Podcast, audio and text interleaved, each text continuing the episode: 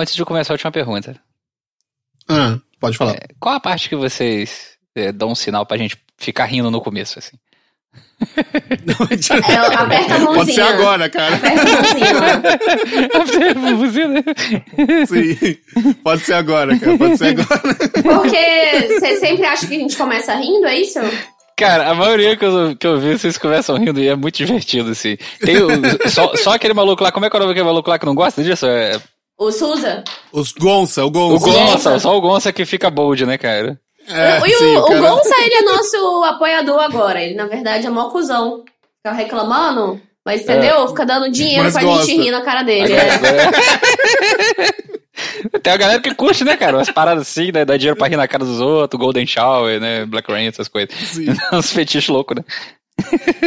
Será que a gente é o Golden Shower do Gonça? Existe uma possibilidade aí. Agora eu fiquei pensando, eu acho que ele só, tipo, alimenta a máquina porque ele odeia a gente, sabe? Ele entra no banheiro e ouve podcast e tem um bumbum shower, sabe qual é?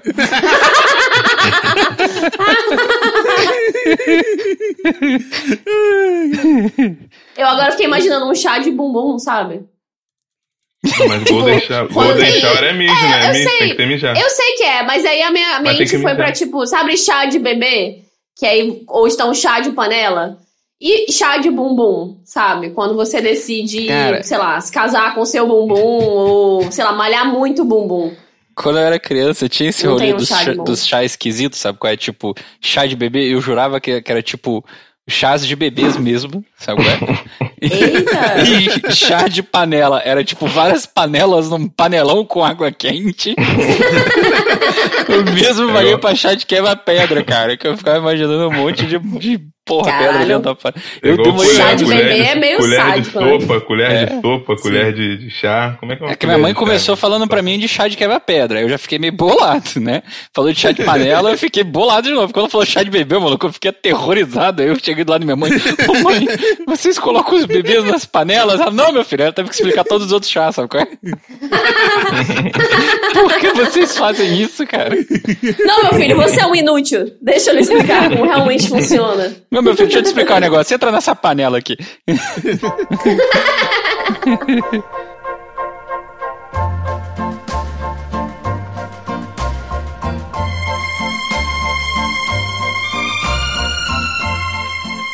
Bem-vindos ao Bumbumcast! Bumbumcast 38. Hel. Jogo tá sozinho, Eu quis dar um suspense. Imagina, ia ser muito bom, tipo, imagina só você no episódio inteiro. Sim, cara, mas provavelmente a gente vai usar toda a conversa que a gente teve antes da abertura do programa. E isso que você tá falando não fez nenhum sentido agora, entendeu?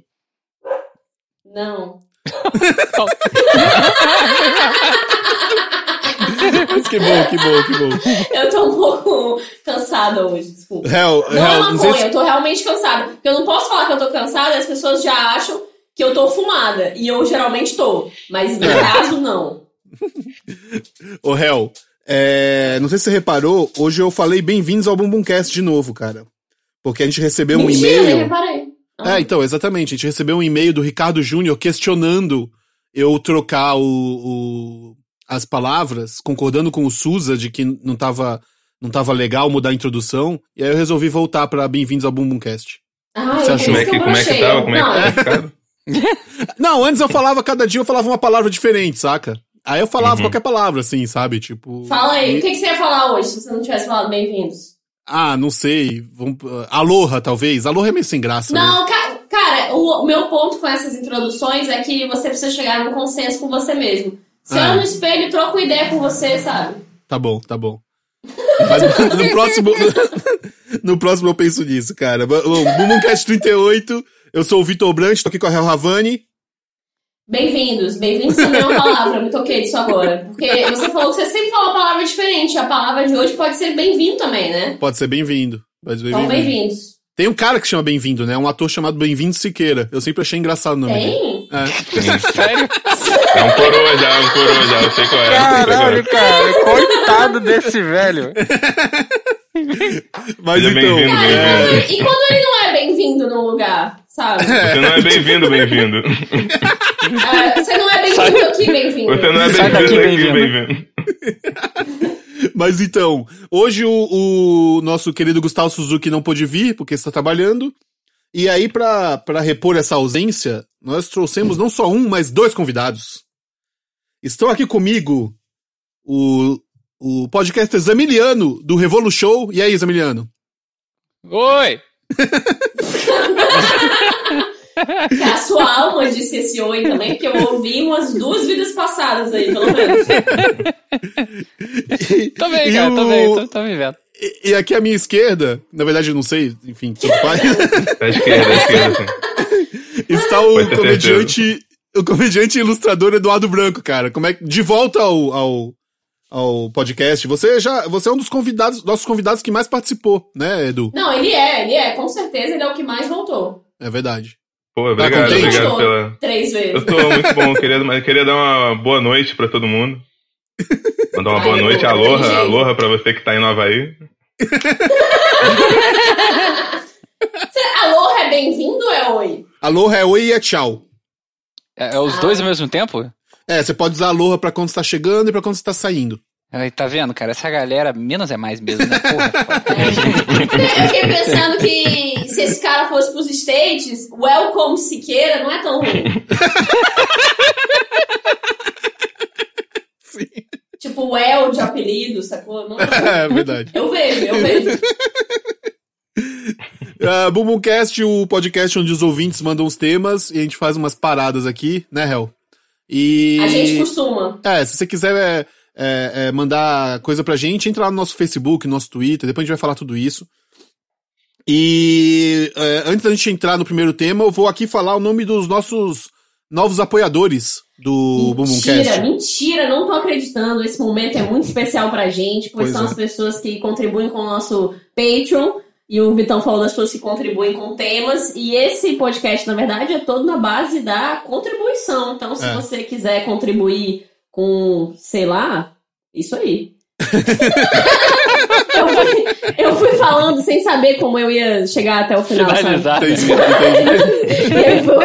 Eu vi o meu castelo inteiro cair, assim, foi tudo por água abaixo. A história da minha vida, né?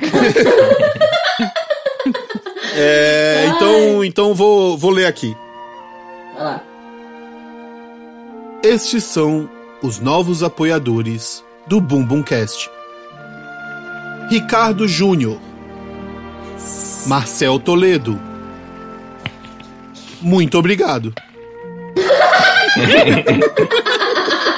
Esse Ricardo Júnior foi, ele apoiou e já veio reclamar? Exato, já se sentiu no direito, entendeu? Já começou, né? Tipo, já que eu tô pagando, vou falar os negócios aqui, saca? Pior, você quer uma batata frita também, Ricardo Júnior? Mas ele mandou um e-mail super fofo, falando bem, gostando e tal, não sei o que. Ele só deu essa dica aí que talvez eu estivesse exagerando nas introduções. Sabe, na verdade, ele já tinha essa reclamação antes. Ele já tinha essa reclamação antes, mas ele esperou contribuir pra poder ter autoridade pra poder falar, entendeu? É cidadania pelo consumo. Não. Agora eu posso exigir e tal. Eu quero dele, do Ricardo Júnior, por favor, se você está ouvindo isso, e eu tenho certeza que você está, porque agora você é dono desse podcast, você, por favor, Ricardo Júnior, em vez de xoxar a gente, você nos sugira uma lista de palavras pro Jamba começar o podcast. Pronto. Boa, ótimo, perfeito. É isso que eu quero ver de você. É, exato. Venha com a crítica e com a solução, né? Tipo, não pergunte o que o seu podcast pode fazer por você. Pergunte o que você pode fazer pelo seu podcast. Beijo, Kennedy. Não, eu queria só comentar uma outra novidade aqui, porque eu descobri agora, a gente grava o programa do Zencaster, e eu descobri que tem uma soundboard que eu posso incluir meus próprios sons, e eu tava me divertindo aqui antes, incluindo uns sons tipo esse aqui, ó.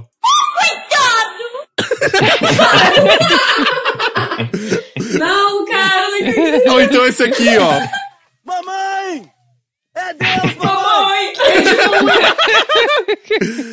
Então, às vezes eu vou... Pode usar.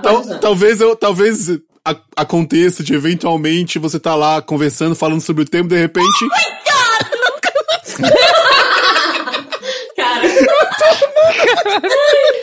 Eu chuto que o Souza vai odiar. O Souza vai odiar, é claro, assim, sabe? É claro que vai odiar. Ele fala, para, Vitor, para, sabe? Eu adoro como a gente não precisa ficar constrangido, porque a gente tem ele, sabe? Sim, exato.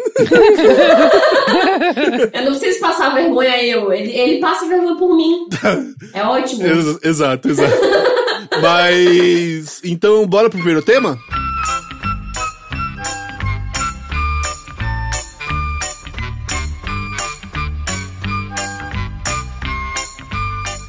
Então vamos lá, gente? Quem é que tá empolgado? Eu tô empolgadíssimo. Ai, peraí que eu dei uma porrada em mim mesmo aqui, peraí. Eu derrubei, peraí. Eu joguei, fiz um atentado do fone contra a minha pessoa, mas deu tudo certo. Você conseguiu se ver? Pera, o Vitor tá grudado na parada assim, tipo, o momento certo vai chegar. Caralho, cara. Ai. Gente, bem-vindos, ou welcome, se queira. Nós estamos aqui para falar de um tema muito gostoso, um tema chamado Ioiô. Eu adoro esse nome, Ioiô. Ioiô. Foi sugerido pelo Lucas Martins Pena, do Rio de Janeiro. Peraí, o Ioiô era um tema? O Ioiô é um tema. Quando você me mandou, eu pensei, você falou Ioiô e botou tipo... Depois, eu fiquei imaginando que era tipo... Yo, só que era tipo... Yo, man. Você mudou de opinião agora sobre o Ioiô? Fique, mudei. Agora eu tô muito mais feliz. Você sabia, Zamiliano, que Ioiô também é uma palavra do tagalo, que é o idioma das Filipinas, um dos grandes precursores aí do nosso amigo Ioiô, e ele significa, essa palavra significa vem. Olha só. Não, é, faz gostei. Eu não sabia disso, eu achei extremamente criativo, aliás. Faz todo, não, cara, Ioiô não só faz sentido vem, mas eu acho muito boa essa palavra, Ioiô. Verdade. Os rappers também gostam muito. Será que o ioiô vem do ioiô? Ou vem do, sabe, da vida? Quem nasceu primeiro? Será? O ioiô? Eu chutaria que o ioiô é brinquedo, pois o ioiô é um dos brinquedos mais antigos do mundo. Ah, é? Yes! Ele tem ninguém... Assim como os úteros e as piscinas, ninguém sabe quem inventou. Mas existem várias teorias e, assim, tipo, ninguém sabe se veio lá na China, na Grécia... Isso foi um cachorro real ou foi um efeito sonoro? Foi. Não, foi. Foi o Ari. Eu não sei, eu espero qualquer coisa de você agora. Ai,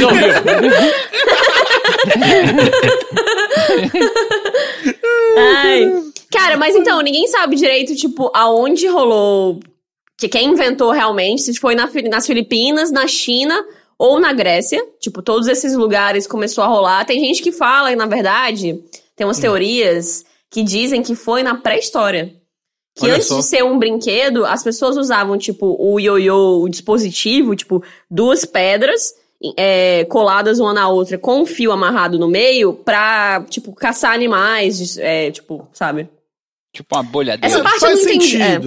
Tipo, eles falaram, tipo, distrair animais, mas eu não sei bem se você distrai um animal com uma pedra. Com um ioiô. E fica meio no cagaço, né, cara? Eu acho que o único animal que eles distraem com ioiô é o animal homem. É verdade. Eu fico bem distraído com ioiô, cara. Eu gosto muito de ver aquela galera muito pro, sabe? Tipo... Tipo os caras do Chaves, manja. Manja aquele capítulo do Chaves que tem os especialistas em ioiô. Uhum. É muito legal aquilo, cara. E eu lembro que na época do ioiô da Coca-Cola, eu queria muito conseguir fazer umas paradas daquela e não conseguia. Então é muito frustrante também. Eu vou te falar um dia desse que eu assisti um vídeo de 40 e poucos minutos dos comediantes ensinando a fazer os truques lá de ioiô. Era dos anos 80, é uma dupla de irmãos, os Mutter Brothers. Aí eles eram comediantes americanos, e aí tem um vídeo, tipo um vídeo ensinando, era muito bem feito, dos anos 80, com todo aquele efeito dos anos 80, só que eu não tinha nenhum ioiô pra tentar, cara, eu fiquei na minha cabeça, eu vou comprar um ioiô. Aí eu não comprei o Ioiô e acabei que eu não aprendi nada, na verdade. Edu, quem sabe você poderia usar um protótipo de Ioiô da antiguidade que as pessoas usavam ali na China, que eram discos de marfim com tiras de seda. Ah, eu não super fácil. Eu vou achar um marfim. Tranquilo de encontrar, isso é tranquilo de encontrar. Isso quer dizer que é um Ioiô um tanto quanto caro, né? Ia sair bastante caro, né? Marfim é ilegal no Brasil? Isso é uma boa pergunta. Cara, tal. Não sei, porque tem umas coisas que são de marfim, não são, não. Tipo, tu tá nos negócios de gente rica e fala, isso aqui é de marfim. Marfim não sei da onde. Mas às vezes, assim, aquelas coisas assim, tipo, que você não pode comprar mais, mas se você já tem, tudo bem você ter, sabe? Porque tem umas paradas que são assim, não tem umas coisas que são assim? Cocaína? Não. Não, mas tipo, sei lá, o negócio ficou... se você tem começou a ter em casa... depois que ele ficou ilegal, que ele não pode mais ser comercializado. Mas se você tem... Show! Você recebeu de herança, sei lá, eu acho que tudo bem. Não tem umas coisas que são assim? Sim. Tem, né? Mas meio eu tô imaginando que tem. Porque... Sei, eu não tô pensando em nenhum material assim, sabe, piano, que de repente ficou legal extrair. Um piano de marfim. O piano com as teclas de marfim, você pode vender o piano, mas você não deve ter pra vender novo então, com um marfim. Aí tem um problema. Mas então, assim, marfim é ilegal? É. É ilegal mesmo? Marfim é ilegal, só que tem um problema. Eu estou aqui pesquisando no grande oráculo do século XXI, que é o... O Bing? O Google? O Bing? Aqui no... o Raul 23. Faltou um coitado agora, hein? Eu fui assim com a mão, assim, eu falei, putz, perdi o timing. Você viu um coitado vindo e indo embora, assim, das suas mãos, triste, né? Cara, perdi o timing, cara. Que eles chegaram à conclusão que a maior parte do marfim ilegal não tá vindo de antigos estoques de marfim, sabe qual é? Eles estão vindo de novos de elefantes mortos de novo. Ah, tá. Então, eita, então essa galera fica falando assim, então não é legal ter coisa de marfim. Não. É tipo um casaco de pele, sabe? Não deve ser uma vibe assim? Eu não sei. Não sei, isso é uma boa pergunta aqui agora. Mas eu acho que casaco de pele não é ilegal. Dependendo do bicho, não é ilegal, saca? Se a gente fosse fazer um ioiô de bicho, ia ser o quê? Tatu bolinha, talvez? Ah, ia ser uma má ideia, eu acho. Ia ser uma má ideia. Ia ser uma má ideia. Ia ser realmente uma má ideia. Por quê, Edu? A gente fazer um ioiô de um bicho? Tem tanto material sintético aí, polímero aí, quantos plásticos aí que tem, polipropileno. Mas eu quero um ioiô, realmente único. Eu quero um ioiô cravado de dente de caranguejo. Eu quero de dente de caranguejo. Eu queria um ioiô com a cabeça do Bolsonaro, pode? Porra! Pesado. Não, mas ia ser um bom ioiô. Isso é uma boa bola de futebol. Ia ser muito bom. Cara, eu senti vindo esse Eu juro que eu senti chegando. Cara, então o ioiô era essa parada antigona que a galera, principalmente ali na...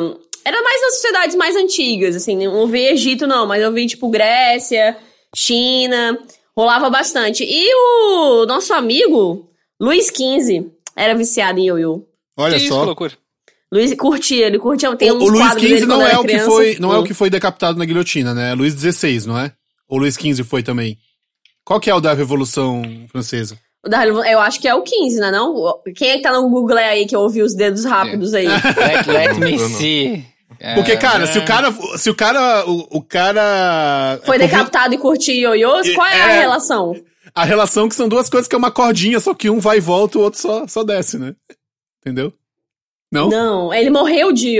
Se ele tivesse morrido por um ioiô, tudo bem, não? Oh my God! Cara... Ai, vocês acham que dá pra matar dá pra morrer de ioiô? Tipo, alguém... Ah, depende do peso, sim, né? Se você quiser, muito dá, né? É. Tipo, sempre dá pra matar alguém se você tiver afim, né? Eu acho que... Será? Sim, com ioiô eu não sei, mas no geral... Então pra que o ioiô, né? matar alguém com ioiô. Não, não sei se é possível. E o Luiz XV não morreu de ioiô. Ele gostava de ioiô. Ele disseminou bastante ali na França, aparentemente, o ioiô. Ele gostava, ele curtia o rolê. Aí a galera via ele e falava, porra, olha que fera. Luiz XV curte ioiô, comprar um pra mim também, entendeu? Ele transformou em modinha. Mas a parada só chegou, tipo, ficou mais famosa mesmo, como esporte, essas paradas no século XX.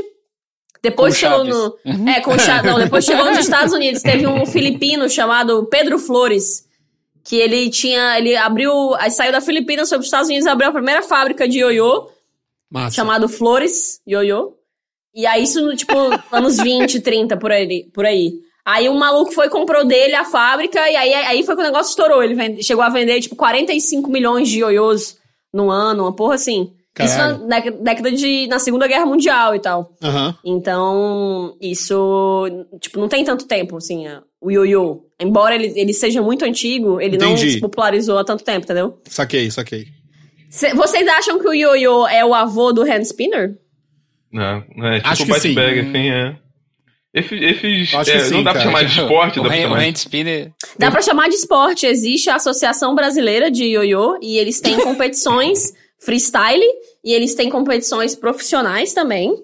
Aqui no Brasil, segundo a Associação Brasileira de Ioiô, eu também vi outras coisas, tem um ioiô muito bom, que é conhecido como Timeless Mars, que aparentemente é um dos melhores produzidos aqui. Ah, é? Ele possui rolamento e é feito de policarbonato. Então ele é leve, dá pra fazer várias manobras. Olha só. Eu pesquisei ele fica até 3 minutos de giro no dorminhoco, seja lá o que isso for. Dorminhoco é quando você joga ele pra baixo, ele fica rodando sozinho. Ele fica rodando sozinho e aí depois você puxa ele volta, entendeu? Sim. Aí ele fica até 1 minuto... rodando sem parar, aparentemente. Cara, mas 3 minutos no dominhoco parece muita um bom ioiô. É bastante tempo, né? Parece que alguém tem muita paciência, né? Porra, 3 minutos olhando o ioiô baixado no chão é foda. Cara, mas eu achei esse dado muito engraçado. Tipo, esse ioiô aguenta 3 minutos no dominhoco. Tipo, cara... Eu não sei se eu aguento disso, 3 minutos no dorminhoco. Eu não sei. Como é que é o nome do ioiô? Timeless Mars. Chegou o seu Timeless Mars. Ele fica 3 minutos, fala de verdade. Tem um spinner, eu falei, o Ronaldinho lançou um spinner dele que tem autonomia de 5 minutos de giro.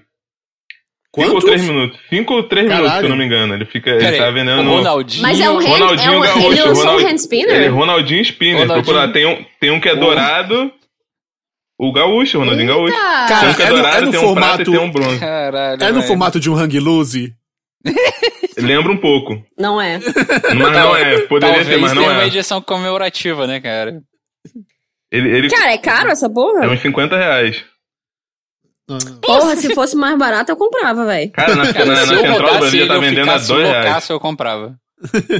Tava o quê? Na Central do Brasil estão vendendo a R$2 já o spinner, R$2. O spinner dele, o spinner normal. Cara, aqui na Sans Pena não achei mais. Eu ia comprar hoje, um pacote, logo uns 10 spinners pro Pedro, que é aniversário dele, e eu perdi os dele, enfim.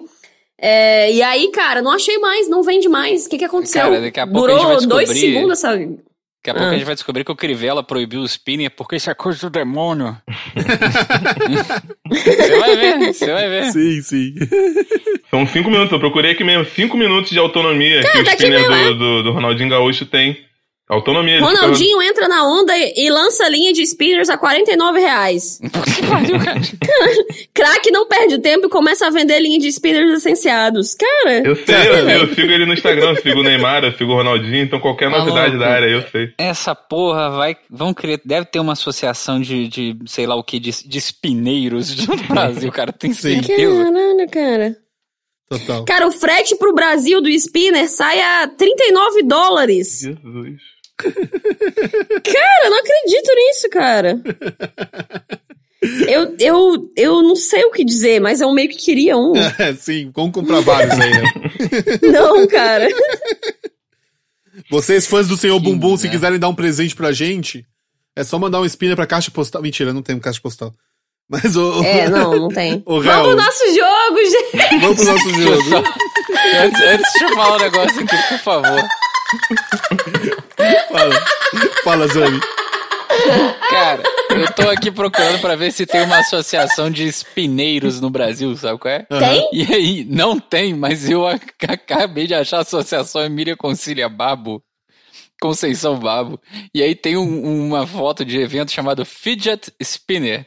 E aí são vários idosos rodando spinner. Uma cara muito triste, sabe? Com a cara perdida no tempo, cara. Eu tô começando a ficar muito bad vibe olhando isso aqui. É, outro dia eu dei o meu spinner pro morador de rua. O Edu viu, ele ficou super feliz. Foi. Era aniversário dele, chamava Samuel, ele ficou super, super, super feliz. Ele quis me dar o espelho dele, que ele tinha cheirado pó.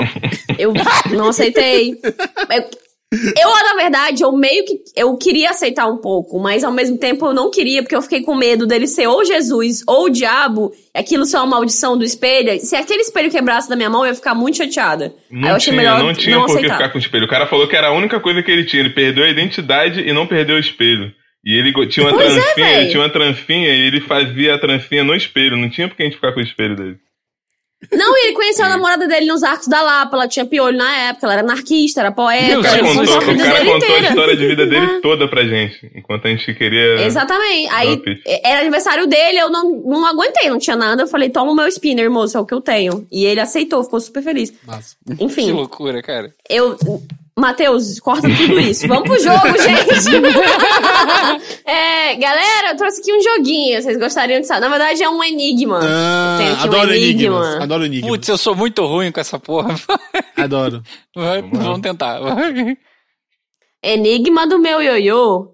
Eu sou raio. Jamba é luz. Zama é luar. Edu é estrela. Agora a minha pergunta de enigma. Depois do sim, o que a loucura me faz? É o resto da música, né? Ai, cara. Você é luz, é estrela e lua. Manhã de sol. Meu iaiá, meu ioiô. Meu ioiô. Me chama. Tem alguma coisa de marfim no meio, não tem? Ah, é beijo na boca, me ama no chão. Porra, vocês são muito ruins. Caralho. Eu demorei pra entender. Devorei todos vocês. Eu sou bom com isso. Eu demorei pra entender um pouco. Cara, na verdade... O Vitão acertou de cara, meu enigma. Me conhece demais, né, Vitor? Sim.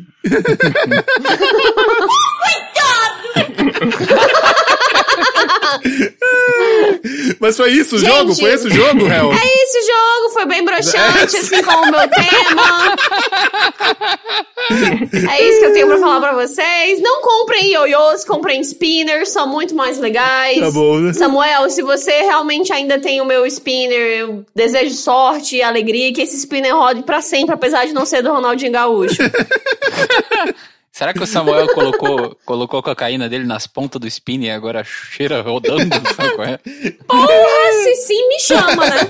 Adorei essa ideia. Eu também, cara, eu também. Bora pro próximo tema, então. Vamos. Você é luz, é raio, estrela e lua. Manhã de sol, meu iaiá, meu ioiô. Você é sim. Nunca meu não. Edu, qual que é o nosso próximo tema, cara? Sim, o próximo tema é Tupac. Vou falar sobre o Tupac porque foi uma sugestão do Davi Queiroz de Manaus, que eu olhei lá na tabela que a Hel me mandou. O Tupac de Manaus. Davi Queiroz. O Davi Queiroz falou sobre o Tupac e como a lista tá em ordem alfabética no Excel, primeiro vem os números, né? E aí o Tupac tá lá, o 2 é o segundo. O primeiro é uma outra coisa que eu não lembro agora, mas começa com 1. E aí o Tupac é o 2, e aí eu falei... Curioso. Tava com preguiça de descer pro resto da tabela, e aí eu falei, porra, eu tenho uma história de identificação com o Tupac, sabe? Porra, então vai ser legal contar a história da minha vida com o Tupac. Como é que é? Você conheceu o Tupac? Você teve acesso a essa pessoa? Então, eu vou contar aqui. Desde moleque eu escutava rap aqui no... Eu sou de Belford Roxo, aqui na Baixada Fluminense do Rio de Janeiro. Então, desde pequeno, a gente escutava muito samba, funk e principalmente rap por causa do meu primo, meu vizinho. E aí eles escutavam rap, muito rap de São Paulo, porque no Rio só tinha pouco rap, tinha o MV Bill, tinha o Gabriel Pensador, tinham poucos grupos de rap. Em São Paulo tinha Racionais, tinha uma galera muito mais consolidada, Facção Central, aquele ND Naldinho, uma galera mais que falava mais da realidade e tal. E no Rio, funk sempre foi mais de sacanagem, tinha sempre muito funk proibidão, né, que fala muito de arma e tal, fala a realidade, mas os caras estão mais exaltando as armas e tal. É uma parada meio cultural aqui, principalmente nos anos 2000, sei lá. E sim, aí tinha as músicas do Racionais que... diferente, né? É, agora há algum tempo que começou a aparecer roda de rap e tal, e começar a aparecer uma cena do rap no Rio. Uma cena do rap mais conhecida até, porque sempre teve, mas foi sempre muito cópia do de São Paulo. Não sei se o pessoal que escutar isso vai achar legal, mas não é exatamente uma... não é exatamente cópia, que o pessoal fazia o próprio trabalho e tal, só que muito baseado no de São Paulo, que é baseado no do americano. Então, o Racionais mesmo tinha umas músicas que ele, no Nego Drama, eles falam, qual o post do Tupac aí, que tal, que você diz, sente o Nego Drama, vai, tenta ser feliz. Então, só que, porra, isso nos anos 2000 e tal, eu não tinha computador, não tinha internet, então era muito difícil ter acesso à história desses caras. Então, aí eu vou contar quando que eu comecei a procurar o Tupac, porque é uma história um pouco esquisita. Eu tinha uns 14 ou 15 anos, sei lá. Eu lembro que saiu um filme daquele cara, o Sacha Baron Cohen, que é o Ali G. Sim. Ali G in the house. Ele tinha um personagem na televisão lá. Mas que é meio uma paródia de um... Sim, é uma paródia de um cara branco, fã de rap, e o nome do cachorro dele é Tupac. O nome do cachorro dele é Tupac. E aí o filme, se eu não me engano, é de 2005. Eu dei uma olhada aqui, mas o filme é de 2005. Em 2003, teve um documentário sobre a vida do Tupac, que era Tupac Resurrection, o nome do filme. E aí no trailer desse DVD, na época, um moleque da escola, eu tinha uns 14 anos, sei lá, 13, 14 anos. E aí saiu esse filme do Ali G, e ele falou, porra, assiste esse filme aí que é engraçado e tal. Eu fui assistir. E num extra do DVD... Ele faz uma piada com o Tupac Resurrection, que é o Tupac, é o cachorro dele, só que ele coloca uma cena do filme onde o cachorro lambe o saco dele quando ele tá dormindo. E o Tupac, eu falei, caralho, que porra é essa que o cara tá fazendo? Eu fui procurar quem era o Tupac, porque eu já tinha ouvido falar do rap e tal. E até alguns funks. Eu falei, caralho, o que o cara tá fazendo, cara? O cara tá botando o cachorro pra lamber. Mandei o saco dele. Tenho que saber que é esse cachorro que lambe saco, né? Esse encontro então, fica desapontado. E aí eu comecei a entrar na internet, em tudo quanto era comunidade, no Orkut, pra saber sobre a história do Tupac. E aí, durante vários anos da minha vida, eu me dediquei bastante à história do Tupac. De onde ele veio, que a mãe dele era uma Pantera Negra, o nome dele, esse nome Tupac é o nome de uma... Era comum o pessoal do Pantera Negra dar o nome dos seus integrantes de pessoas africanas, conhecidos, pessoas que lutaram pela resistência do povo negro e tal, e ela deu esse nome pra ele. E ela era viciada em crack. Só que ele teve uma vida muito de estudo. Ele estudou em escolas boas, escola de arte, ele estudou dança, teatro. Ele tinha mas ele tinha uma vida de boas, então? Não tinha. Só que ele conseguiu, como meio que refugiado com essa galera mais centrada no desenvolvimento do pensamento da cultura negra e tal, ela conseguiu colocar ele numa boa escola. Os Panteras Negras tinham umas escolas, às vezes, fodas também, né? Não sei Ou foi estudou em escola tradicional, é isso? Não estudou com a galera? Ele estudou numa escola de arte que é reconhecida. Uma escola de arte reconhecida. Ele estudou bastante coisa. Tanto que ele começou a carreira dele como dançarino. Ah, que legal. Como dançarino num grupo. A primeira participação dele na televisão foi como dançarino. Era Digital Underground o nome do grupo. E aí depois e aí depois ele fez alguns raps e tal, e aí lançou o primeiro disco de rap dele, se não me engano, em 91 ou 92, e aí já foi... O disco fez bastante sucesso, O vice-presidente americano... No primeiro já, ele já fez um puta sucesso. É, então, o vice-presidente americano falou que aquilo era uma desgraça e tal, e aí deu mais mídia pra ele e tal. E aí, depois, eu falei do DVD do Resurrection, na verdade, nessa época era difícil... Era difícil ver, comprar DVD era muito caro, né? Aí tinha um negócio na internet, não sei se vocês lembram, os provedores, tinha alguns provedores que pagavam dinheiro pela hora que você ficava na internet. Uhum. Tinha um você entrava e eu te deixava automático, né, no computador. E aí o da Interleague, que era o 23, o DDD, até lembro até hoje, eles tinham um negócio deles lá que eles remuneravam a hora que você ficava na internet em pi. E aí cada pi era uma hora que valia R$1. E aí depois você podia comprar trocar por alguns presentes nas lojas americanas e tal. E eu lembro que um dos primeiros que eu comprei foi o DVD do Tupac Resurrection. E já tinha um tempo depois que tinha saído. Tu falou isso tudo só pra falar que tu ganhou. Sim, não ganhei, eu troquei. Caramba. Eu troquei por um DVD. Eu tô falando eu falei que a história era do Tupac com a minha vida. Era o relacionamento do Tupac comigo. Todos os momentos que a vida do Tupac tocou a sua. Eu vou te falar, tem outro agora, o mais recente. O mais recente, eu convenci meu barbeiro a fazer uma tatuagem do Tupac no pé dele, no pé dele. O barbeiro que morreu ou o que tá vivo? Não, o que tá vivo, um dos que tá vivo. Porque o Eduardo matou já uns 3 barbeiros, tá? Só pra vocês saberem. Isso não é normal, mas aconteceu com ele. Não foi uns 3. Eu não matei eles. Não, eles já foram... Não, um morreu jogando bola, mas os outros 3 foram assassinados. São 4 no total. Caralho, velho. Você mora onde? Eu moro em Belfort Roxo. Mas ao longo da minha vida, eu conto pra...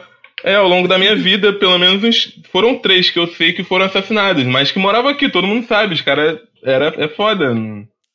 Não pode andar fora da linha aqui que é foda, mas os caras foram 3 que foram assassinados e um morreu jogando bola, ele passou mal.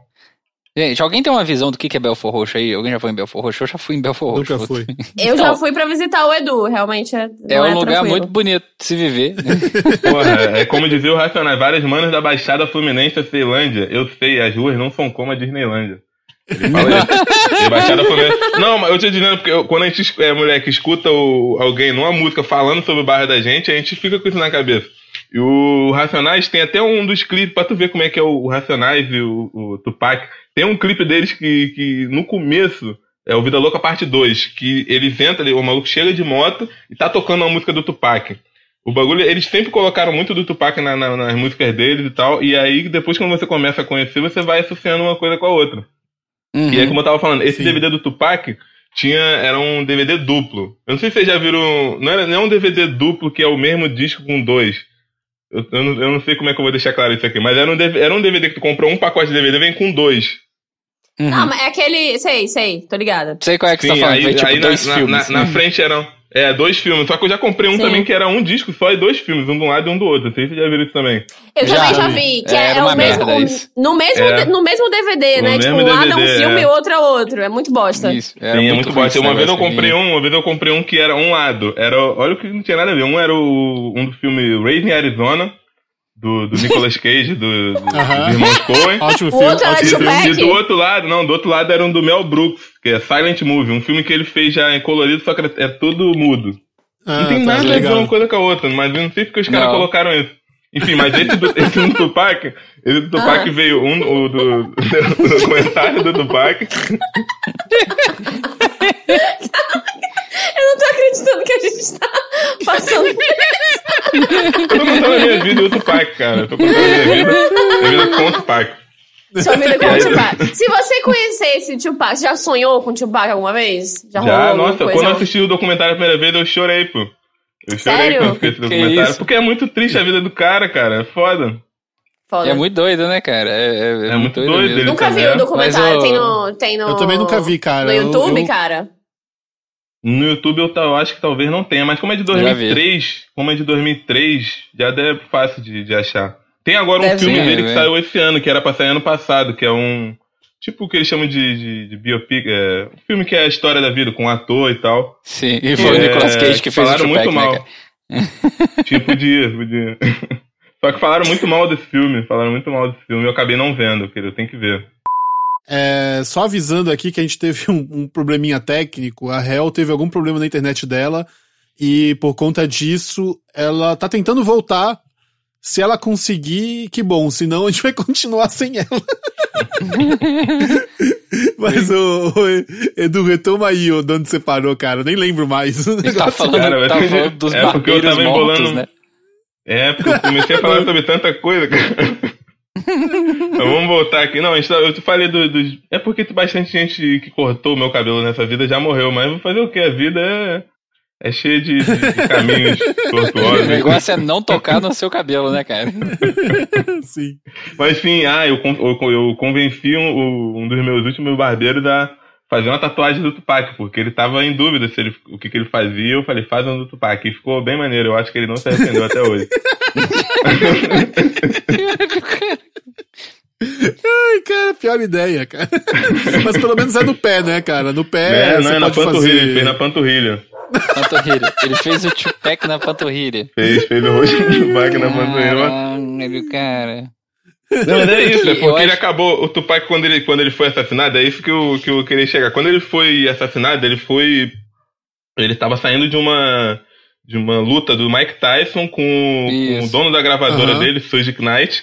E aí, porra, chegou um carro do lado, deu uma porrada de tiro nele, ele ficou uns 6 dias no hospital e morreu. Sendo que o empresário dele não tomou nenhum... só tomou um tiro de raspão e tal. E por isso que até hoje a galera tem algumas teorias de que foi ele que mandou assassinar o Tupac, mas ele tinha muitos problemas, com muita gente e tal. E é bem complicado. Só que ele já tinha uma desavença muito grande com o Suge Knight, porque...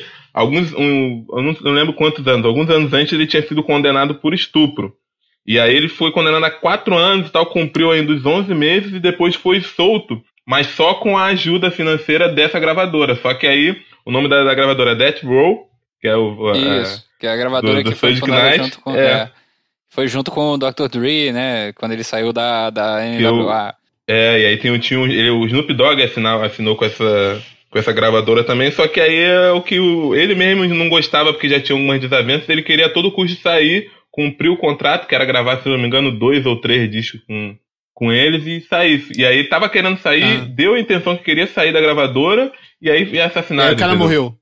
E aí foi assassinada. E aí até hoje o pessoal tem uma teoria, eu acho que talvez uma das únicas pessoas negras que tem essa teoria de que ele não morreu, tá ligado? Tipo Elvis. É verdade.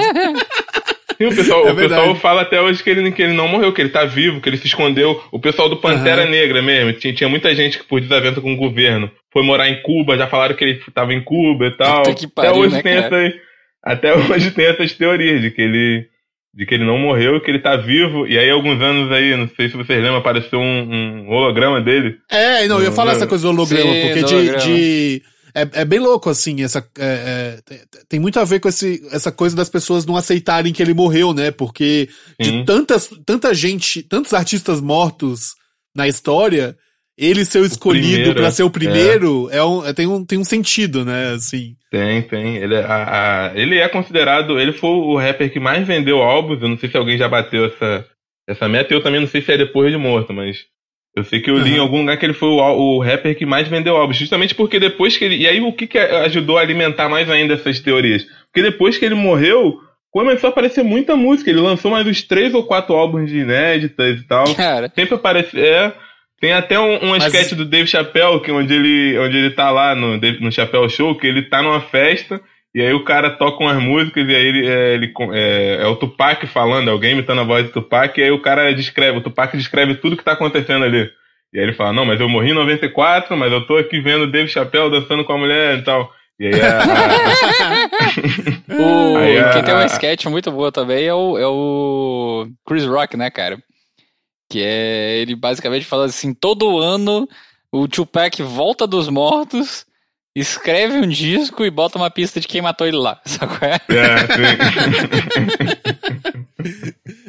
Cara, é muito bom. E aí ajudou muito a ter esse culto de que ele não morreu, de que ele tá escondido e tal. E aí, dizem que a morte dele também motivou o assassinato do Big, né? O Notorious B.I.G., que era um rapper do B.I.G. De Nova York, que era da na Costa Leste. Eles eram tretados? Tinha uma história de que eles eram tretados, eles eram amigos e tiveram uma treta depois que tentaram assassinar o Tupac. Depois que ele saiu da prisão, ou antes dele sair, ele sofreu um atentado, tomou alguns tiros e quase morreu e tal. E aí ele disse que o pessoal de Nova York tinha a ver com isso. O Didi, aí o Portidelli, né? Ele ficou bolado, né? Aí... Ele ficou bolado, fez uma das músicas mais revoltadas até hoje, que é Hit 'Em Up.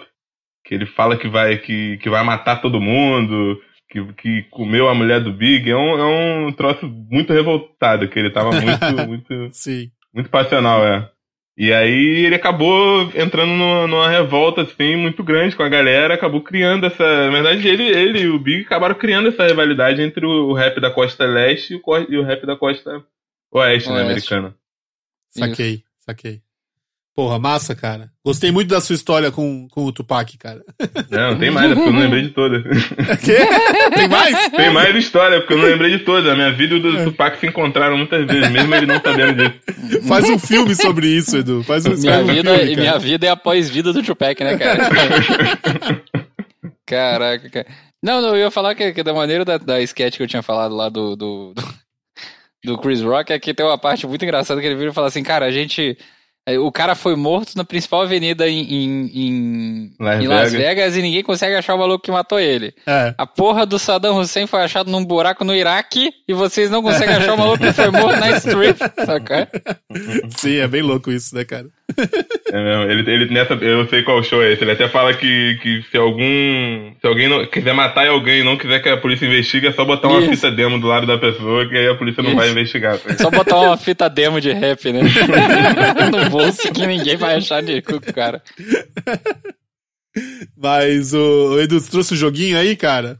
Cara, eu ia fazer um jogo aqui porque... Porra, eu não sei se vai dar certo esse jogo, porque não é um jogo muito bom. Hoje tá uma maravilha, cara. O jogo que eu pensei pro meu tema também, com certeza não vai dar certo. Então tá tranquilo. Manda ver. Não, é porque eu gosto muito a cultura do rap, do hip hop tem muito de sample, né? De você pegar uma música conhecida, tirar um elemento dela e usar como um refrão ou como a própria levada da música inteira e tal. Uhum. E aí é muito difícil, porque é um jogo que mais pra quem conhece Tupac, que eu ia colocar algumas músicas, uma música que eu conheço, porque tem alguns sites também que já... Eu ia colocar uma música, a original, e vocês tentaram saber qual música do Tupac essa música é. Mas vocês não conhecem o Tupac, o que eu vou fazer agora? Não, cara, até que eu conheço algumas músicas do Tupac. Não, bom, então vamos ver se o Zamiliano consegue, cara, porque eu já adianto que eu não sei nada, cara. Tá, então eu vou colocar uma aqui e vou dar três opções. Vou botar umas três aqui e fazer uma... botar como opção, né? Aham, sim. Manda ver. Tem uma música dele que saiu depois que ele já tinha morrido, que ela é uma... A maioria, na verdade, se você for parar pra ver, a maioria das músicas dele saiu depois que ele morreu. Então, por isso... Deixa eu achar aqui no... O Tupac é tipo o Marx, né, cara? É assim que aconteceu também com ele. Não sei porque ele morreu. Ó. Essa aqui é uma música do Bob Caldwell. Bob Caldwell.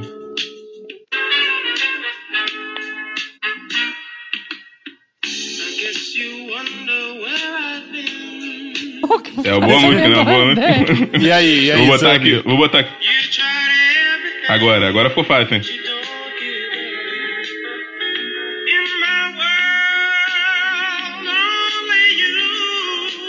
Cara, eu não sei jogar esse jogo. Essa música é do For Love do Tupac. É difícil, eu falei, é muito difícil isso aí. Porra, bota o California Love aí que é fácil pra caralho. Eu vou falar pra vocês, eu tenho pensado, na verdade, em fazer um jogo com isso.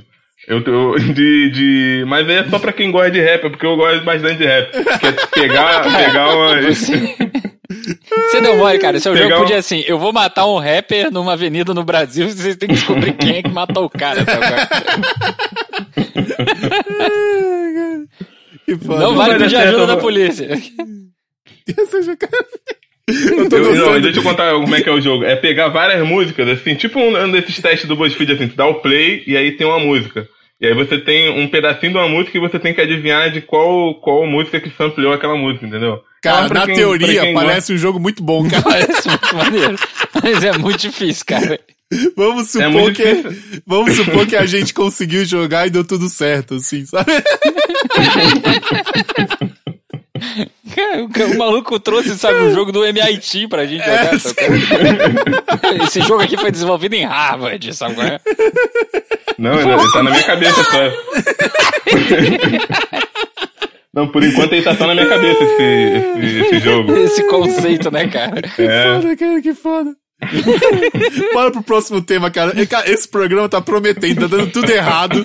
A gente vai com ele até o fim, custe o que custar. Bora lá.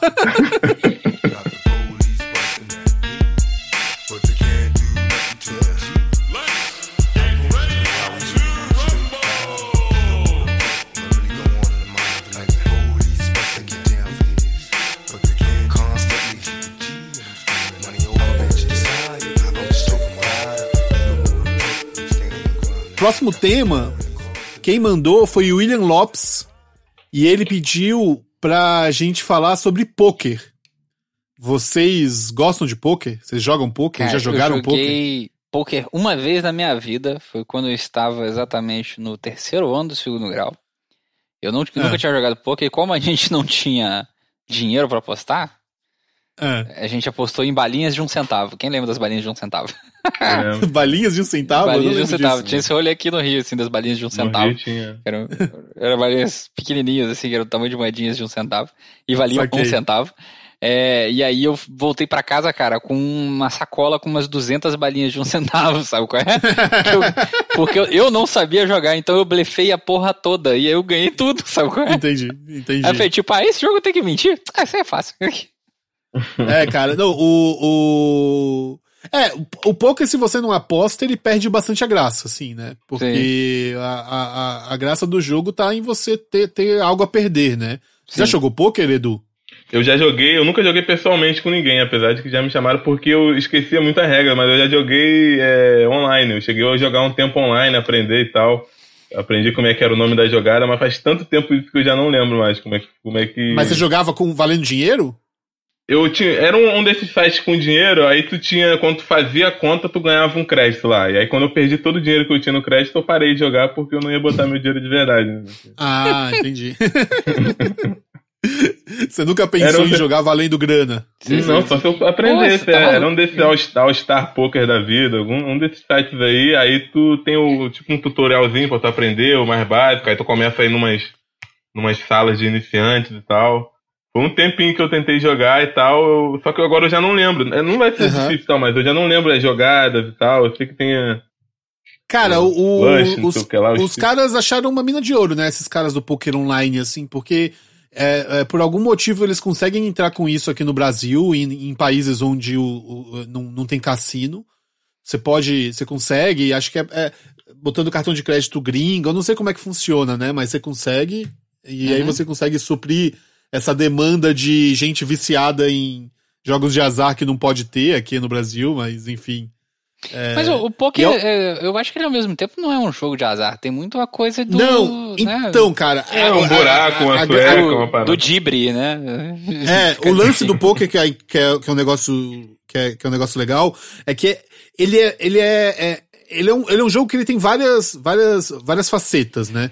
Tipo, ele é um jogo onde tem uma certa dose de sorte, mas a sorte ela é bem diluída pelas as outras características, assim, sabe?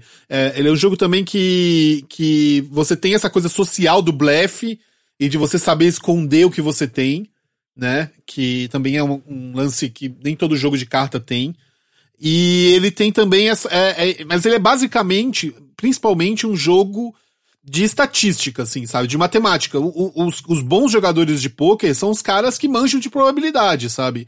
Que ele sabe... É tipo 21, se ele tá, né? Com... 21. Exato. Se ele sabe que se ele tá com um rei na mão, as chances do outro cara ter um rei também é menor, e se abrir um rei na mesa, as chances de alguém ter uma... Entendeu? O cara consegue fazer esse tipo de cálculo, assim. Então é uma mistura dessas três coisas, assim. Só que por algum motivo as pessoas veem o jogo... Por um motivo não, acho que é porque como ele é um jogo de cassino e tal, não sei o quê, as pessoas veem o jogo como se fosse um jogo de azar, de sorte, assim, né? Então tem muita gente que...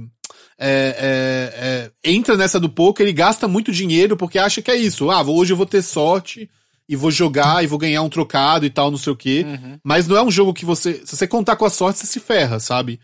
Tipo, uhum. os maiores jogadores de poker não contam com isso. Eles são... contam com... É um jogo que você tem que aprender a jogar mesmo, assim, sabe?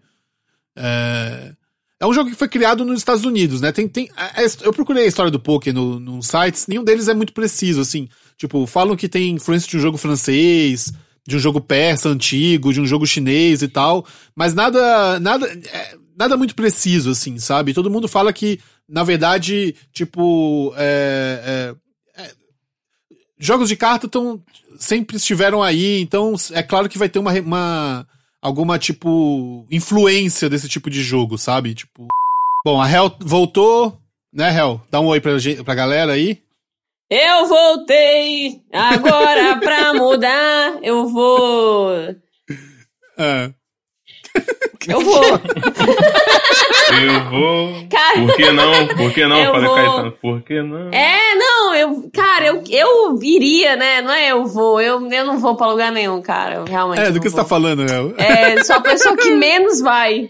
A que menos vai sou eu. Mas, ô Hel, aqui, estamos falando de poker. Já chegamos aí. Eu perdi Tupac.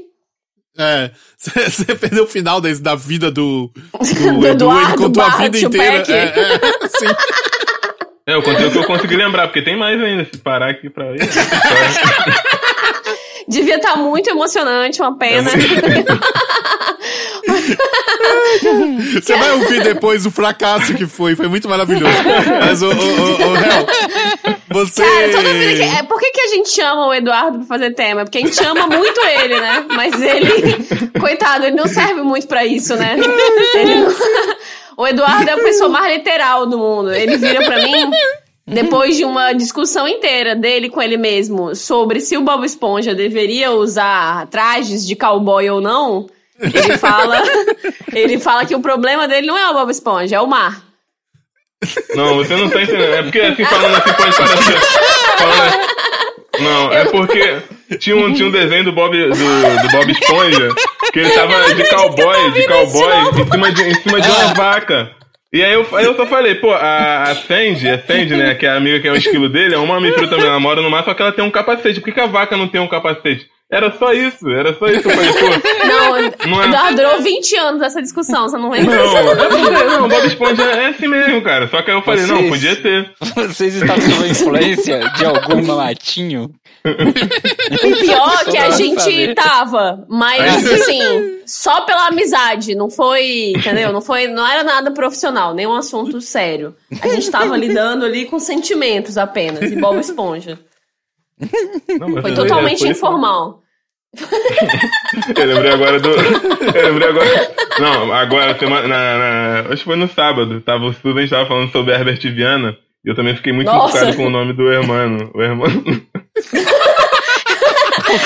O negócio é o seguinte: há muitos anos atrás, e se alguém do meu passado ouvir esse podcast, por favor, me ajude a resgatar esse momento da minha vida, onde eu fiquei muito impressionada com o filme Matrix, assim como muitos jovens. E aí eu tive um sonho influenciado por Matrix. Eu chegava numa sala branca e tinha só uma pessoa de costas na cadeira, toda assim, né, toda obscura. Aí eu chegava perto e falava, quem é você? Aí a pessoa, sem se virar, ela falava, eu sou o irmão do Herbert Vianna. E aquilo ficou na minha cabeça por muito tempo, porque eu não fazia ideia de que era o irmão do Herbert Vianna. O irmão do Herbert Vianna é o Hermano Vianna. O irmão do Herbert Vianna. Aí agora, recentemente, eu descobri que eu tinha passado uma hora sendo entrevistada pelo irmão do Herbert Vianna e eu vou trabalhar com ele. E aí ele se chama Hermano. E aí o Eduardo me vem com a discussão de peraí. Quem veio primeiro, o Herbert Vianna ou o Hermano Vianna? É isso que eu tô falando. O nome dele é Hermano. Ele não deve ter sido o primeiro filho, porque é Hermano de quem? Mas não faz então sentido? Faz sentido pra caralho, cara. Faz sentido. Ele, como é que o primeiro primogênito vai se chamar irmão? Irmão de quem? Irmão teu. Eu tô errado? Não. E se ele veio primeiro que o Herbert, por favor, vem à frente e volta. Volta pra trás, porque não é certo isso. Não, pode ter sido outro irmão.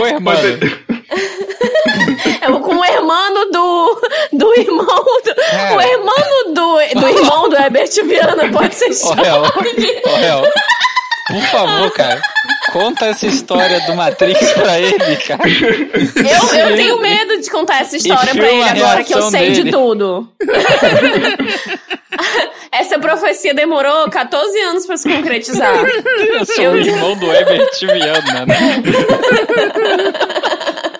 Cara, eu tô imaginando que o irmão do Herbert Vianna, cara, é o Lawrence Fishburne, sabe?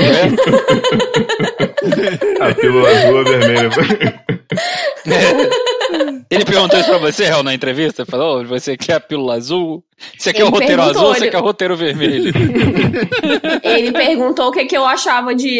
Eu falei muito tempo sobre... Eu acho muito diferente o abacaxi fruta do abacaxi suco. São duas coisas, né? Isso foi uma entrevista? Não, o mais surpreendente é ela ter conseguido emprego, Eu não quero nem comentar qual é a empregadora e que eu mandei nudes pra assistente desse cara, sem querer. E era uma foto de um pênis que nasceu na tela do meu celular. Eu não sei de quem é. Caralho, peraí. Você mandou do nada. Pênis pra mulher. Sem querer. Da assistente do irmão Branco. Eu não quero comentar sobre, porque eu não quero que eles se questionem o porquê dessa contratação. Mas sim. Eu tô imaginando a mulher no RH. Oh, aqui. O que foi? Ivalci, vem cá, Ivalci. O que foi? Não, olha só. É que tem a candidata número 13 me mandou esse pênis. Dá uma olhada, Ivalci. Cara, rapaz, o pior... Mas é um pênis muito bonito. Eu vou contar a história, eu vou contar. O pior é isso. Eu abri a galeria das minhas fotos e tinha um pênis lá. Aí eu olhei, eu falei, de quem é esse pênis? Como assim? Aí era total um HP Vênis, nem era um pênis bonito. Eu falei, meu Jesus, cara. Por que tem um pênis feio e doente na minha galeria das minhas fotos? O que aconteceu de ontem pra hoje? Pênis doente. Aí eu fui... Eu fui olhar minhas conversas, nada. Eu falei, cara, não é possível. Esse pênis nasceu aqui, que coisa estranha. Aí fui mandar o quê? Pros meus amigos. Falei, amigos... Esse pênis é de vocês? Alguém viu esse pênis por aí? Eu não conheço esse pênis. Eu não sei o que tá acontecendo. Aí, eu conversando lá com eles, e aí eu fui mandar pra um outro amigo meu e mandei sem querer pra mulher. Uhum. Aí quando eu percebi no meio disso, eu já comecei a surtar. Aí apaguei a mensagem, eu falei, putz, não era pra eu ter feito isso, porque não adianta nada. Agora eu já apaguei, entendeu? Já mandei o pênis. Mas você aí, vai se sentir melhor, né? Quando eu vi, tinha uma mensagem dela, assim, qual o seu e-mail? Uma mensagem... Aí eu, caralho, eu só respondi o meu e-mail. Aí eu surtando, assim, eu falei, cara, galera, o que eu... Eu não sei como eu me explico. O que eu falo pra essa mulher? Aí eu tremendo, assim. O Susa digitou pra mim a mensagem, porque eu não conseguia. Ele falou pra ela, eu sei que eu te devo uma explicação. Eu sei que tem um elefante branco aqui. Mas deixa eu te falar, eu também não sei de onde veio esse pênis. Se eu for te explicar, a história é muito mais sem graça do que realmente é. Então vamos só deixar isso pra lá. Aí no dia seguinte ela me falou que eu tava contratada. É sério. Ai, meu Deus, cara. Meu Deus. Ai, tá doendo minha cabeça aqui, cara. Eu não tô aguentando, velho. Bom, então, gente, esse foi o tema Pôquer.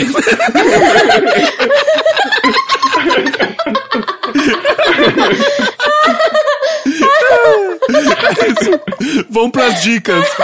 Se você queria saber mais sobre Pôquer, desculpa, fica pra próxima. Eu acho que não dá mais pra voltar agora. Não dá mais pra voltar. Vamos pras dicas. Oh my God!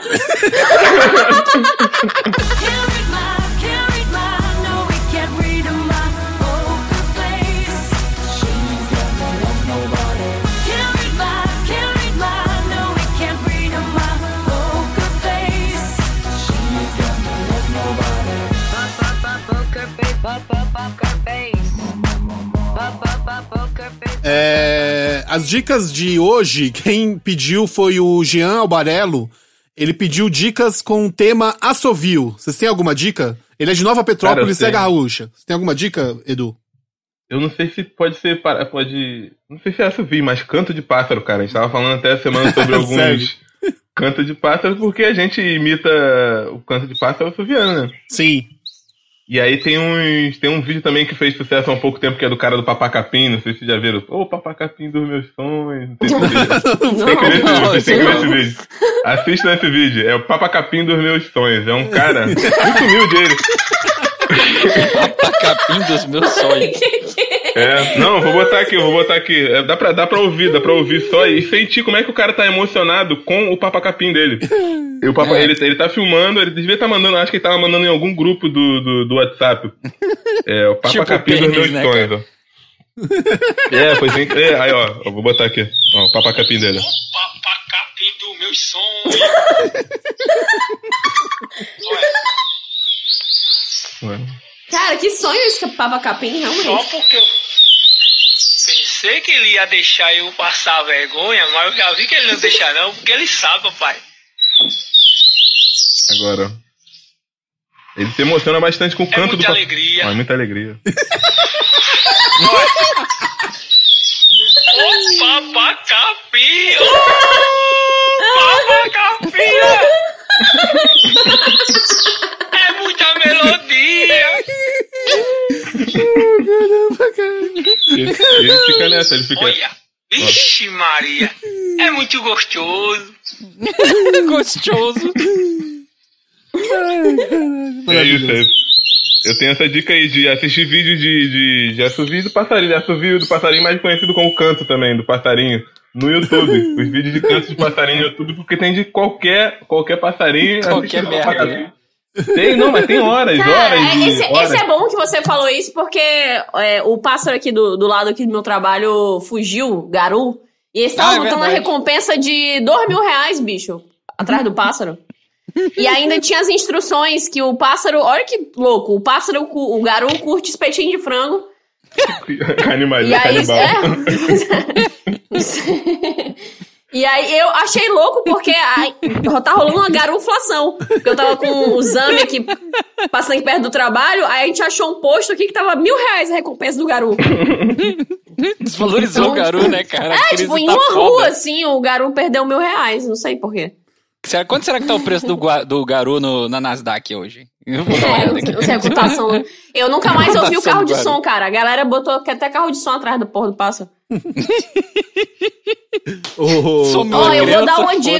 vou dar uma dica de assovio aqui. Essa dica vale ouro. Vale pra outras coisas também. Não desista. Desista do quê? É isso. Não, é difícil, realmente, pra quem não sabe assoviar, é difícil. Eu aprendi tarde a assoviar. Eu já tinha cerca de uma idade que eu não vou revelar, mas assim, não tem muito tempo. E aí, cara, eu pensei até chegar algum momento da minha existência que eu pensei que não era pra mim assoviar. Eu tinha vergonha dos meus lábios pressionados juntos, sem nenhum som emitido. Uhum. É sério, eu me sentia inútil, me sentia muito incapaz. Porque eu pensava, cara, não é possível, as pessoas fazem isso com tanta facilidade, produzem lindos sons, assovios, músicas, melodias, e nem pra isso eu sirvo, nem como o meu próprio instrumento labial. Eu me sentia muito mal comigo. É sério, e aí eu pensei, eu tirei umas férias, eu lembro, falei, cara, eu vou aprender a assoviar nessas férias. E eu aprendi realmente. Sério, tô falando sério. Eu não duvido, mas eu tô achando essa a melhor história de superação possível. Eu perguntei pra várias pessoas, falei, cara, como é que você assobia? E a pessoa falou, eu não sei, desde que eu nasci. Eu falei, não, cara, como é que é? Como é que é que você se sente? Como é que você faz? Eu ficava observando, bicho. Aí eu realmente consegui. Depois de... E eu vou falar... Não fiquem tímidos, porque começa mal e depois melhora. Você vai pegando a prática. Vale pra outras coisas também essa dica. Uhum. Mas é realmente um negócio bonito depois que você... Eu vou dar uma demonstração aqui. Hoje em dia eu acho que eu tô bem. Posso ver? Fala uma música aí, posso ver? Mas o seu assovio é aquele que você coloca a mão embaixo do beiço, assim? Porque esse é o, também tive dificuldade pra poder aprender, que ele é o tá, mais alto. Esse eu consigo também, mas sem muito controle. Mas o seu problema é o... Isso aí é o assovio de emergência, né? Não, quando tu vai chamar alguém na rua... Ó, fiz aqui. Eu não consigo, cara. Meu assovio só faz isso aqui, ó.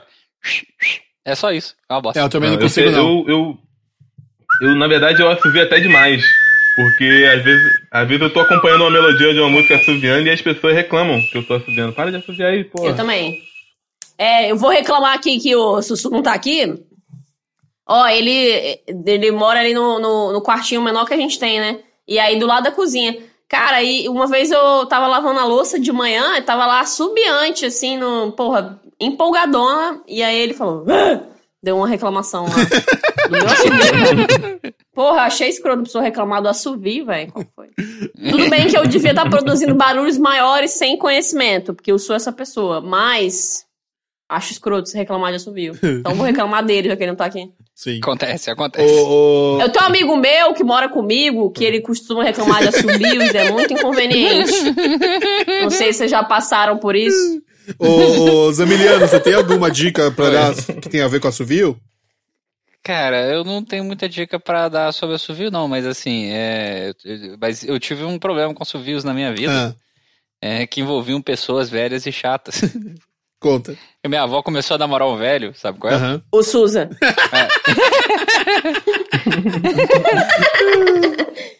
Minha avó velha começou a namorar um velho. E aí, primeiro que eu achei incrível, né? Minha avó tá namorando. Eu achei, pô, tipo, caralho, minha avó tá namorando, que legal. Muito fera, realmente.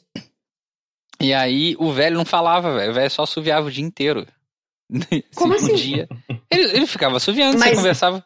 Ele não falava quase nada, cara. Ele só assoviava, não tô de sacanagem. Como é que era esse diálogo? Que diálogo? Eu acho que por isso tava dando certo, sabe? Porque ninguém dialogava. Mas como assim? Em vez de falar, ele ficava... Como? Isso não, ele ficava o dia inteiro assoviando. Não, cara. É muito doido. Não, isso, e aí, não... isso me deu uma certa raiva de assovio, sabe qual é? Porque o cara... Você... E aí, como é que você tá? Porra, o velho tá assoviando, cara. Que saco. O dia inteiro assoviando. Cantando musiquinhas que saiu da cabeça dele, criando músicas de assovio. O dia inteiro, cara. E aí, quando você falava alguma coisa, ele só fazia uma risadinha muito escrota, que ele... E a sua voltava assoviando. É muito esquisito. Cara... É muito Sua avó achou ele no Tinder? O que aconteceu? Velho, é muito chato. Eles estão juntos assim. Ainda? Não, os dois já morreram.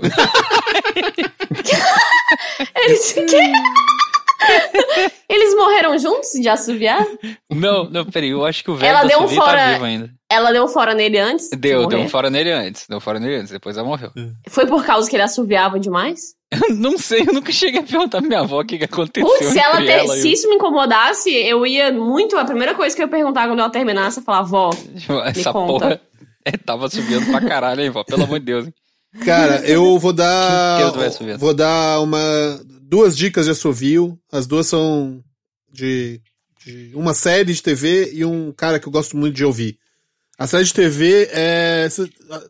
Talvez vocês já tenham assistido. Que é a The Wire. Vocês já viram The Wire? Aham. Sim. Não. Que é bem marcante. Tem um personagem foda da série, que é o Omar Little, que é um matador gay. E ele sempre chega assoviandinho, assim. E é do caralho. Vale a pena assistir essa série. É a melhor série já feita na história das séries de TV. Concordo. Minha outra indicação é um cara que eu curto muito escutar, que chama Andrew Bird. Já ouviram? É um comediante, não? Não. Talvez, assim, ele é amigo de uns comediantes e tal, mas... comediante ele não é, mas ele é muito bom de assovio, depois vocês... Talvez eu já vi ele em alguma coisa de comédia, porque esse nome não me é estranho. Ele pode ser, porque ele é amigo de muitos caras, assim, cara. Quando eu fui pra Los Angeles uma vez, eu fui ver um show dele, e aí o Zach Galifianakis tava na plateia, saca? Que e fera. Aí o cara pediu pra ele subir e fazer uma abertura, assim, eu fiquei mó feliz, assim, tipo, caralho, vim ver esse cara tocar e ganhei um show de comédia, foi fera. Mas o cara é muito bom, cara. Por um momento da minha vida era o meu artista favorito e o cara toca muito assovio. Se é que ele toca o assobio? É. Mandei uma lista aí, pô. Mandei uma lista pra vocês aí da Rolling Stone, que tem bastante música que tem assobio, né? Eu procurei aqui umas 15 melhores músicas com assobio de todos os tempos. Já ouviram alguma música com assobio, já que tem um assobio no refrão e tal? Sim, sim. Aí, cara, o Eduardo ficou com uma voz muito rebote, qual é a impressão mesmo? Mas não, ele voltou um robozinho. Ele voltou o Terminador do Futuro. É a internet. A internet tem hora que apareceu também de vocês, assim, pareceu... Vamos pro encerramento, Hel? Vamos pro encerramento?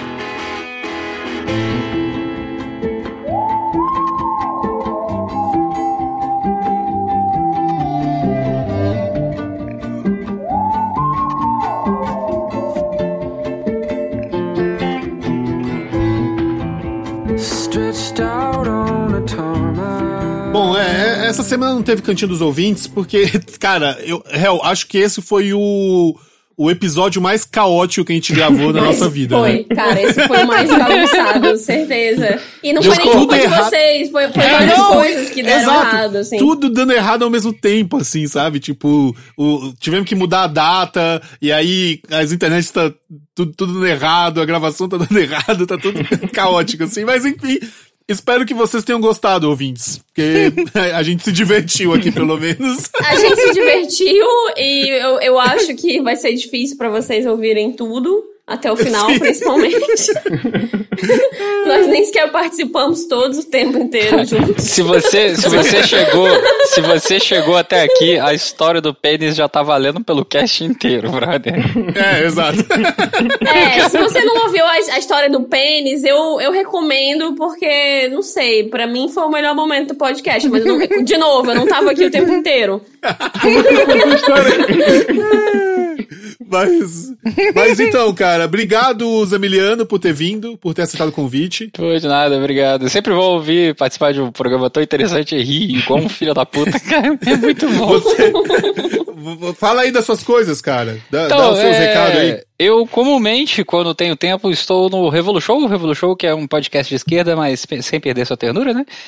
Dando minhas esquerdalices lá naquele local. Faz tempo que eu não tô no YouTube, eu acho do caralho. Fala, Zamiliano, também. O que é o Revolução? Mas vocês são um pouco... Eu tenho uma reclamação, Zamiliano. Vocês são um pouco regulares, né? Sim, pois é, cara. É porque eu sou o cara que edita e tudo mais, e aí eu tenho que organizar as pessoas, e aí é meio difícil, e agora eu vou começar uma pós, então tá difícil mesmo, tá foda. Entendi. A ideia era ser quinzenal, né? Aí... Mas é bom que ele exista, cara. Acho um podcast do caralho. Pô, obrigado. Eu fico lisonjeado. Mas é isso, né? E vamos lá no revolushow.com, né? Procure nosso feed também nos agregadores de podcast que tem por aí. E tem o seu canal de YouTube também, né? O meu canal ele tá meio paradão, mas se vocês quiserem ver lá eu com um pouco mais de cabelo e perdendo cabelo ao longo dos vídeos do canal e engordando, é só procurar falar Zamiliano lá no YouTube que vocês vão me ver. Do caralho. Vale a pena, gente. E você, Edu, tem recados pra dar aí pra galera? Eu não tenho muita coisa, eu não tenho feito muita coisa, na verdade. Eu tô me preparando mais pra me mudar, que eu vou pra morar em Portugal no mês que vem, pra poder estudar um pouco de ilustração e desenho e tal, mas eu continuo publicando os desenhos com o site que eu tenho com a Hel na página, o Amor de Pica. Porra, você massa. Que faz aquele desenho lá, velho? Porra, é muito bom lá. Sim, é muito caralho, cara. Eu tenho postado pouco, mas a gente geralmente já foi bem ativo, assim. Agora o Edu tá postando um pouco mais, tô sem tempo, mas a gente tá sempre postando, né, Edu? E o Edu, ele é o responsável pelo nosso desenho da gente montado nos animais, né? Que tá na nossa página. Sim, é o muito melhor. Bom. Aquele desenho é muito lindo. Cara, eu adoro aquele desenho. Eu acho esse desenho muito foda. O Edu que fez também, o único recado que eu tenho é... Tem um canal novo, mas na verdade eu... Sim. Se inscrevam, mas assim, não esperem vídeos agora, porque eu só fiz ele pro edital que eu tô participando, então se eu ganhar vão ter outros vídeos, mas se não, não. Mas me ajudem, gente, curtam o canal. Não, cara, se você... O vídeo é legal, vai. Se você escuta o Bumbumcast, entra lá, cara, procura o link na nossa página, a Hel postou lá, e cara, o vídeo tá muito legal, vale muito a pena... Se você se inscrever pra ver os próximos, que com certeza vão ter, Hel. Tem que ser otimista. As isso aí. As coisas vão dar certo. Vai ter coisas. E o nome é Essas Coisas. Então, chama tá Essas Coisas. E tem o Eduardo também. no vídeo. Sim. E ele fez também, ele é maravilhoso a esse ponto. E ele não tem problemas com o Bob Esponja nem com o Mar, ele fez a logo do canal. Massa. Essas coisas também. Tem o irmão do Herbert Vianna no vídeo? Não, sim. Ele ficou de fora desse, mas nos próximos o otimismo tá aí, né? Sim. Vocês têm que colocar a mulher do RH, cara, pra ela contar essa história aí. Sim. Eu nunca quero ver a história do lado dela, tipo, nunca. Eu espero que a gente nunca tenha essa intimidade na vida. Deve ser hilariante. Mas você ouvinte, se você tá ouvindo pela primeira vez, sim, desculpa, mas se você gostou... Não é sempre assim. Se você por acaso gostou, entra lá no facebook.com/senhorbumbum, vai no nosso site, senhorbumbum.com.br, no nosso Twitter, que é /sr_bumbum, Instagram, senhorbumbum também. Apoia a gente no Apoia-se, apoia.se/bumbumcast. E, cara, acompanha o que a gente tá fazendo aí. Manda e-mail com dúvidas e temas pra bumbumcast@senhorbumbum.com.br. E acho que é isso, né, Manda também recadinho pra gente no nosso Bumbum Fone. A gente agora tem... Eu tenho me esforçado pra responder, principalmente com áudios. Então, sim. Mandem lá suas perguntas e coisas pra gente. Não mandem áudios muito longos e nem, tipo... ligações também, provavelmente eu não vou atender, foi mal. Mas, de resto, mandem lá as dúvidas de vocês e, enfim, as outras questões que vocês quiserem, abraços, essas coisas, a gente discute. Sim. E, pra finalizar, a gente vai terminar com uma música aqui inspirada pelo tema Feira, que quem enviou foi a Janaína Tokitaka. E é isso, gente. Um beijo pra vocês e fiquem bem, né? Acho. Fiquem do jeito que vocês quiserem ficar, não precisam ficar bem, se não quiserem, principalmente se vocês não se chamam Welcome Siqueira. Coitado! Então, obrigada, tchau, mamãe. Gente. Tchau. Mamãe! É Deus, mamãe!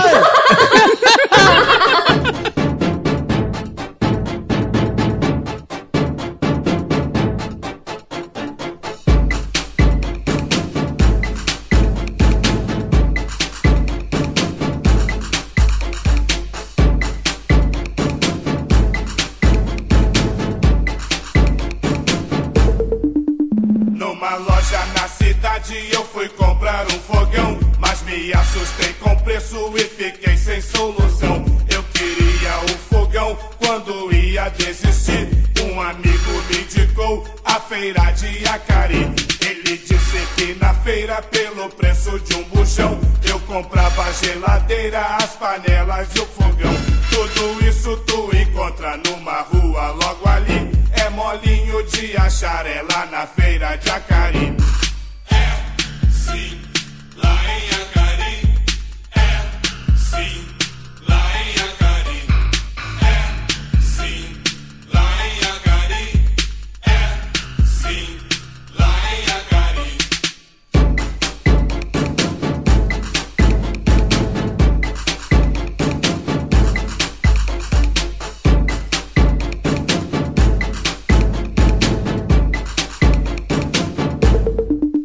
Lá existe um barraqueiro que atende por mané. Ele vende muita coisa, sempre tem o que tu quer. A barraca é muito grande, nela você sempre passa. Come reca, paga as pilhas e o rádio vai de graça. Tinha uma promoção na barraca do mané. Se alguém comprasse tudo, ele dava sua mulher. Tudo isso tu encontra numa rua logo ali.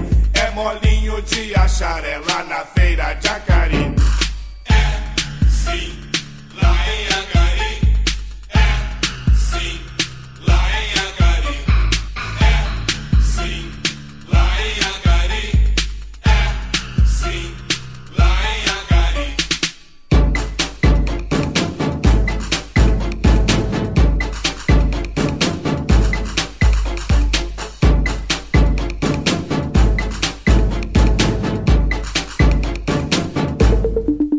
Já levei o meu avô pra mostrar que eu não minto. Ele foi no troca-troca da barraca do Jacinto. Meu avô trocou as calças, meu avô trocou o cinto.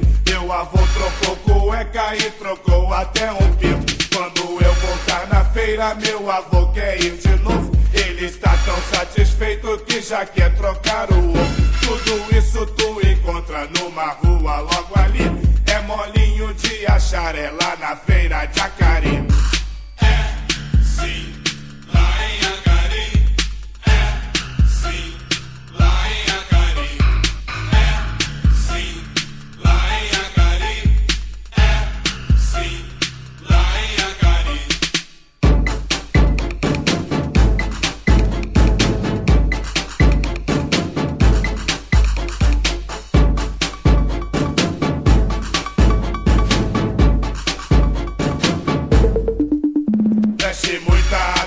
No que agora eu vou falar. Se você quer transação, Acari cê vai achar. Se levar algum dinheiro, maloca a merreca. Põe no bolso, no sapato e o resto na cueca. Porque lá tem gente boa e malandro adoidado. Já venderam pra um otário o morro do Cocovado. Tudo isso tu encontra numa rua logo ali. É molinho de achar, é lá na feira de Acari.